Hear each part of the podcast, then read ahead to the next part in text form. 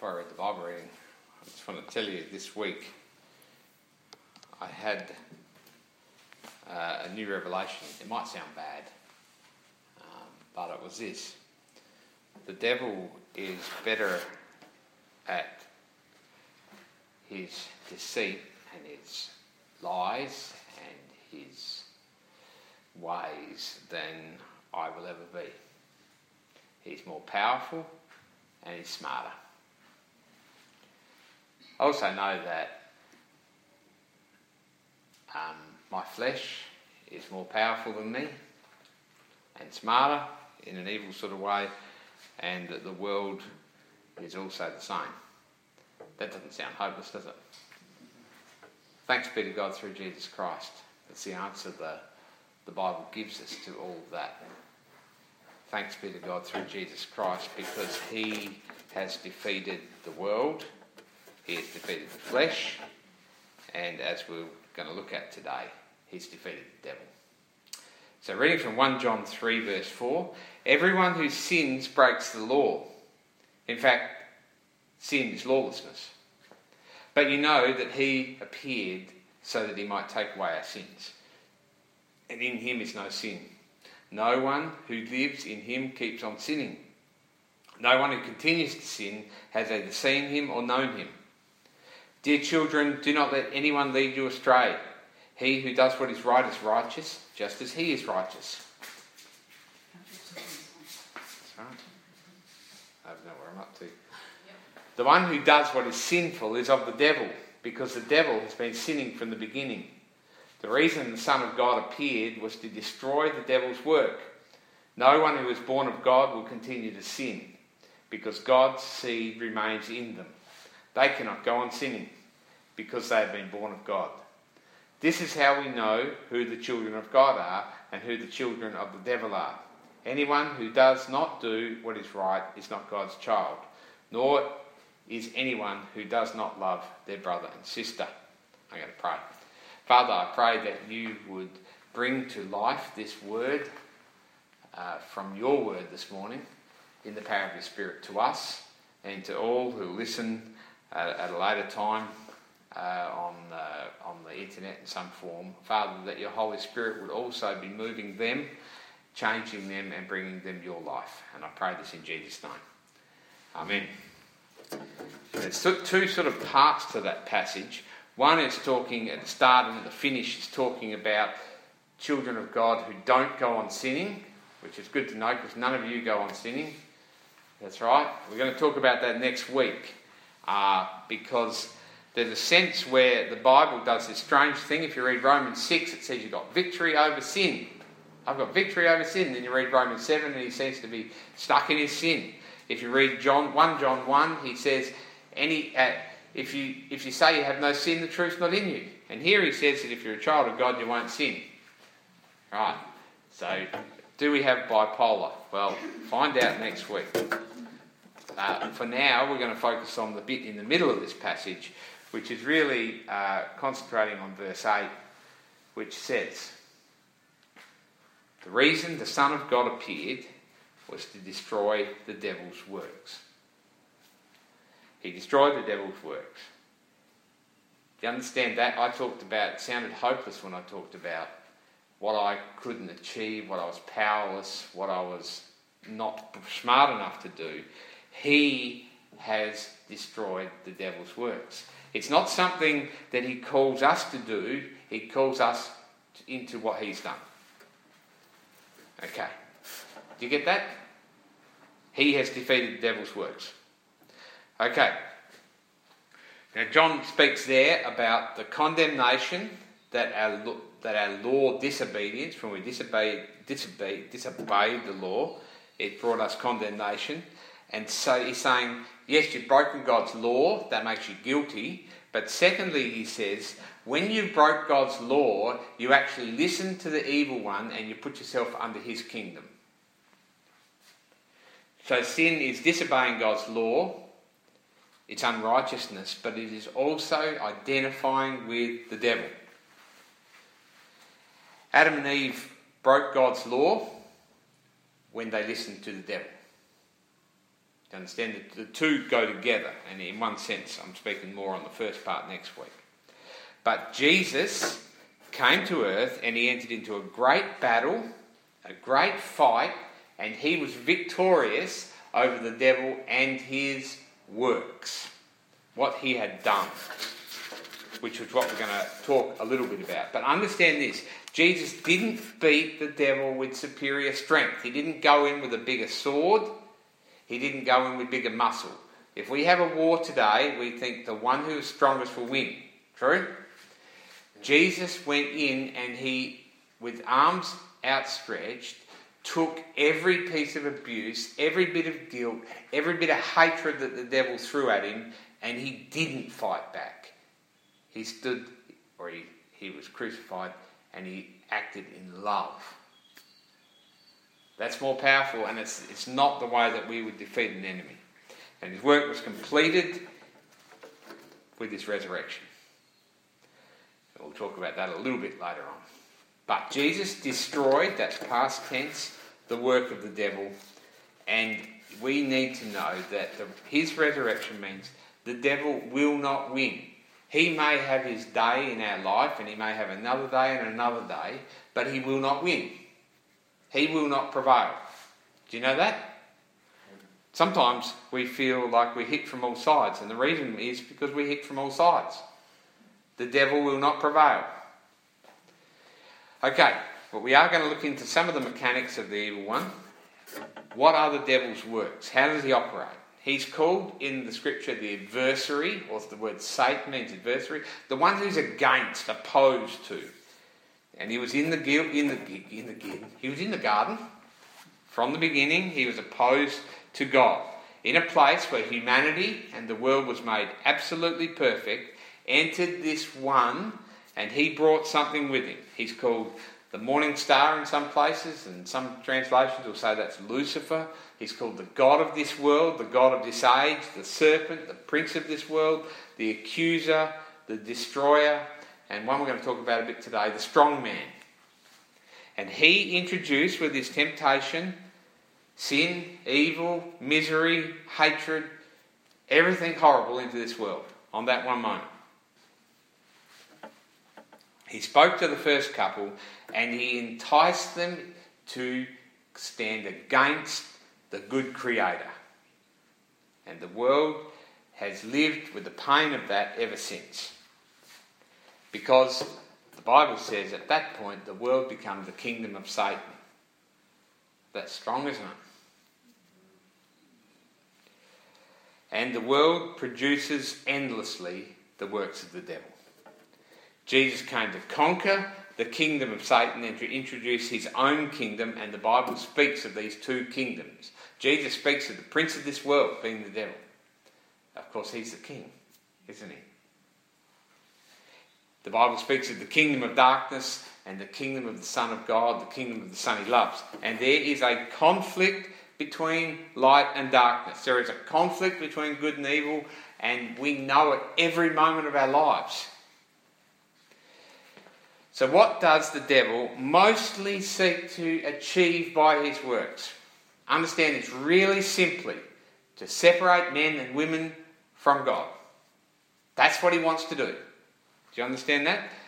God created humanity for himself, to be in a relationship with himself, and the devil seeks to separate you from God. Which means what about your life? What is the most important thing about your life? Fellowship with God. Most important thing. Fellowship with God. The one thing the devil tries to ruin. He may use sin and deceit and all sorts of lies, but that is his ultimate aim. He wants to ruin, spoil, mar, destroy the glorious works of God in this world, particularly in his people who were made to shine his glory, to live with the joy or live in the joy of the Lord.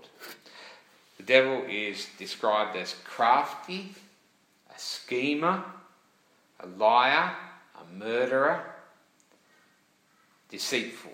In John 8:44 he's described by Jesus as the father of all lies. All of his works spring from lies, and he persuades men and women to believe those lies. And that results in joylessness. So I've really been learning through 1 John. The heart of what John is saying is you want joy in your life, have fellowship with God. Without evil, there would only be joy in this world. There would be no drunkenness, no unfaithfulness, no fighting, no divorce, no wars, no arguments. Actually, all these spring from a lie of Satan. Because the devil began, and he goes on convincing people of a lie, firstly, about God himself. What the devil did right from the beginning, and he continues to do, is to convince the man and woman at that point in a perfect world that there was more than what they could see. God was holding out on the blessing. The blessing had to be better than what they had. They could reach a higher level. Actually, in one sense, he was saying, You know, God, He doesn't love you, He's enslaving you in some sort of second rate life. But I'm offering you something far greater. You can be like God, not just under God. Now, we don't believe that, do we? Except for when things don't go our way, who do we blame first? God. He's not acting the way he should. He's not blessing me the way I think he should bless me. He's holding out on me. He's not doing it right. Second lie that the devil brings us is about, about God's law. He tries to tell us that the law is binding us and, and, and ruining our joy. It's not the best way for humanity to live, it's restrictive. God says this, but it would be so much better if you did it another way. An example is simply marriage. God says the best way for sexual expression is marriage between a man and a woman. If you do it, and, and the world says, if you live like that, you're decreasing your pleasure. God's law is not the best way. There is a way that, that doesn't limit your potential. Break God's law, live in sin. God doesn't know what's best for us. We know what's best for us. That's what we're saying. And so, then, when you uh, look at the gospel and what the gospel calls us into faith in Christ, in fellowship with Him, it seems to be second rate. It's like there's all this blessing out here. I talked about marriage, but in every aspect of life, you can be just blessed so much by not living by God's law and not living God's way. And then you've got this gospel, which is for just it's just a little bit short of the mark, isn't it? It's narrow. It's not blessings as the world offers. Living a life of righteousness in Christ, that's so second rate. The devil makes it sound like we're missing out by living God's way. Because he says, you can be like gods. You can be God. Life will be far greater for you if you live my lie. So come and be blessed. That's what the devil says. But the consequences of sin are horrendous. We see that. Satan's way of doing things hasn't changed. He still calls us to break God's holy law. He still makes it enticing and says, if you don't follow God's way, it's going to be more fun, more joy. Uh, well, if you don't break God's law, but there's another way of interpreting it, which says the opposite to what God's saying. Go that way. The devil says in his lies, the best life you can live, right, is when you live how you like, when you live doing whatever you like, with whatever you like, buying whatever you like, having the power to rule over your own life. Absolute freedom because the devil puts this forward it's all about me. And if I could have freedom to do everything I like at any moment, I would have joy. There out, I've just undermined every TV commercial ever written. You can have joy if you buy this new thing that grinds up carrots. Uh, no. All of it's saying there is stuff you can get to make you have joy, and there's a way you can live to have joy. But God says this is to love, to serve, to be humble, to put others first. It's actually the opposite, isn't it? And the lie sounds like more of a blessing. I want the freedom to just to just live, to drive through Paris in a sports car with the wind blowing through my hair. Um, yeah, okay, it's probably going to happen. The only thing that can't get is a sports car. Um, I can have and do whatever I like, then I will have joy. And, and, and that's not it.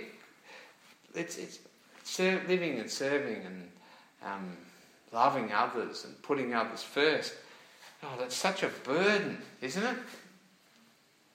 Says the devil. God's holding out on you. He's telling you a second rate way of living. Come my way, and I will give you the greatest of joy. And we know, every one of us knows, when you have the Holy Spirit, as soon as you receive the Holy Spirit, you know, that's just rubbish. And yet, every day we're sucked into the same thing. We just keep getting drawn into it. Nothing will go wrong, says the devil. You live my way. But you know, there's this in the old uh, King James version that said something like this in Proverbs: "The way of the transgressor is hard." Sounds easy. It sounds great. Galatians 6, 7 and 8 says, Do not be deceived. God cannot be mocked. A man reaps what he sows. The one who sows to please his sinful nature, from that nature will reap destruction. The one who sows to please the Spirit, from the Spirit will reap eternal life. Don't be fooled. You can live the lie right through your life, and if you look at other people, you see other people living in that lie, and you think they are having so much fun. And then that, that, that person commits suicide. And you think, What's, what was that about? The person who is always happy, the person who has everything. Because the way of the unfaithful is hard, the way of the transgressor is hard. So, to sum up that, Satan wants to rob people of true life, which means fellowship with God. That's what he wants to rob people of by doing a mega replacement. This will be better, he says. And he gives you something which was bought from an information channel. He gives you something that will break the second time you use it. Something that will offer a little bit of joy, and all of a sudden you'll end up with a bitter taste in your mouth. And you'll have regret and pain. He, he replaces the truth of God with a lie. False pleasure. So I want to just also sum up by saying this. If you think there is anything, if we, if I think there is anything in this world that will bring you true joy apart from fellowship with God, you're wrong. I'm wrong. Do you understand that? That means I'm wrong most days. So don't let me don't feel like I'm looking down on anyone here. Everyone who lives in the lie puts himself under the reign of the evil one. But I'll, I'll, I'll, there's a parable Jesus says, and he talks about a strong man. In Luke 11:21, he says, "When a strong man, fully armed, guards his own house, his possessions are safe." Now, in the context of that passage, he's talking about the evil one. He's saying the evil one has some possessions in his house. When you live in Satan's house, you live as a slave to Satan. Jesus says, anyone who sins is a slave of sin. You're kept in the devil's stronghold. You're in captivity, thinking you're free. And the evil one keeping you in his tyranny. Living out of fellowship with the Father. Living in a miserable world. But the Son of God appeared to destroy the works of the devil. That's the reason it says. The reason the Son of God appeared was to destroy the devil's work. So when a strong man fully armed guards his house, his possessions are safe. But when someone stronger, who's stronger than the devil? The one who destroys his works, that's Jesus. When someone stronger attacks and overpowers him, he takes away the armour in which the man trusted and divides up the spoils. Did you hear that good news? That Jesus has stormed the castle of the evil one and he has brought his plunder out. And guess what? We're the plunder. He has brought us out. He has saved us. He has set his people free from the dominion of darkness. The devil is too strong for us. He's too powerful. He's too smart. But Jesus has defeated the devil and his works. And even now, as Christians, we know Jesus is our Saviour. We sing that song, He's our rescuer.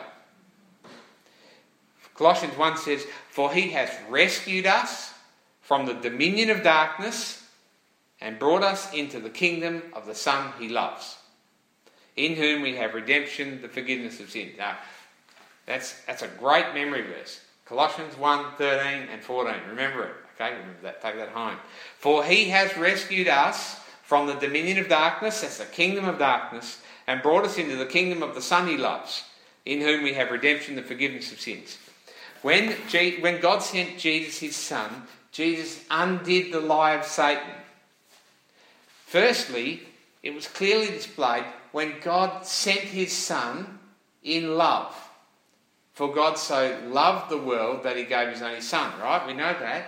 What it's saying is, we thought that he didn't love us. We thought he was holding out on us. And then when we were in all our misery and all our horror and all our sin, he sent his Son in love. How about that? He didn't, he didn't hate us after all. He wasn't trying to squash us down. He actually loves us. He delights in his children. The world hated God it rebelled against God, and he still showed us his love by sending his son. And his son undid the works of the devil. He came because God loved us. God was not trying to enslave us. And Jesus lived the truth. He never lived the lie. He never sought his own glory. He did not seek to be served, but to serve. He didn't look for his own thing, he delighted in doing the Lord's will. His pleasure was doing the Father's will. He delighted, I'll say it again, in doing the Father's will. Can you see the, the opposite to the works of the devil? To delight, to obey the law. And he cast out demons. He set people free from the slavery and the power of evil. But those, those miracles of casting out demons were a sign and they pointed to something bigger. I am destroying the works of the devil. Yep, they were a small sign of something massive he was doing. But you see, it wasn't just driving out evil, was it? He didn't just um, cast out a demon. He said one point, if you cast out a demon and it's not replaced with anything, it's like seven demons will come back. What he's saying is, I don't just get rid of evil, I bring in my righteousness, I fill you with my Holy Spirit so that you can live in the fullness of God. He reconciled people to a relationship with God. He restored their fellowship. Otherwise, it's pointless. You see, just getting rid of evil hasn't restored us to what we were created for fellowship with God. So, joy is not just an absence of evil, Joy is fellowship with God. And Jesus restored us to the way that we're intended to be. He restored our relationship with God. And so, think about this. This means this joy from fellowship with God can come to anyone. You see, the world's saying this is how you have joy. You've got to have this, this, and this, and this, and this. And, and, and God is saying Fellowship with me is everything. So, you see, how could you truly be joyful if you live in the slums of India? The answer is through fellowship with the Father. Can you get that? Without any of those other things. In the hidden church in China, in the, in the, in the, the you know the drought ravaged Ethiopia, how can those people have joy? Through fellowship with the Father. And the devil says, and, and you, but you can get more. There's the steak knives. But the trouble is, the steak knives, it, it, they become everything, and they're nothing. Because you see, we are made for fellowship with God. And that's. I know I'm repeating myself there. But you see, what Jesus did on the cross by taking our sins and taking our guilt and taking the anger of God against our sin and taking our condemnation was, he did that not just to cleanse us, but to reconcile us. And then, when he was raised from the dead, he conquered the enemies, the last enemy, which was called death. Because death comes from guilt and sin. The resurrection showed us once and for all the devil's works have been destroyed and Jesus will win. Jesus will win in the end. When this world seems to be out of control, it's not, Jesus will win. And Jesus in this life is continuing to set people free from evil. He's drawing more and more people in the kingdom of God. He is continuing to plunder the strong man's house. And one day, a great multitude will be gathered in the house of God. And one day, the devil will be thrown into the lake of fire. The Revelation says he knows his, end, he knows his end's coming and he's furious about that. He can't do anything about it. He seeks to attack God's people. But his works have been destroyed and he has been defeated by our Saviour, the Son of God. And the reason the Son of God appeared was to destroy the devil's works. One day, it will all be gone. There'll be no more temptation. He'll be in that fiery pit. There will be no one to whisper in our ear. And we will know this God is good. His laws are good. He loves us. He's not holding out on us. He has the best life ever for us. And we'll have pure joy, fellowship with the Father. Let's pray. Father, I pray that you would bring to us knowledge again that Jesus has defeated the works of the devil. We feel under attack again and again, both from without and also from our sinful natures within. So remind us again that you have won this battle. And Father, where we've let things get in the way, where we've let things give us joy which really don't give joy, I pray that you'd expose those, that we could confess them up, get rid of them. And Father, I pray that our greatest desire would be fellowship with you. I pray that this would be our priority and that we could leave ourselves behind, selfishness, self centeredness, and Father, we could live the way you called us to live in love. Loving our brothers and sisters, loving those around us, but most of all, loving you. And I pray this in Jesus' name. Amen.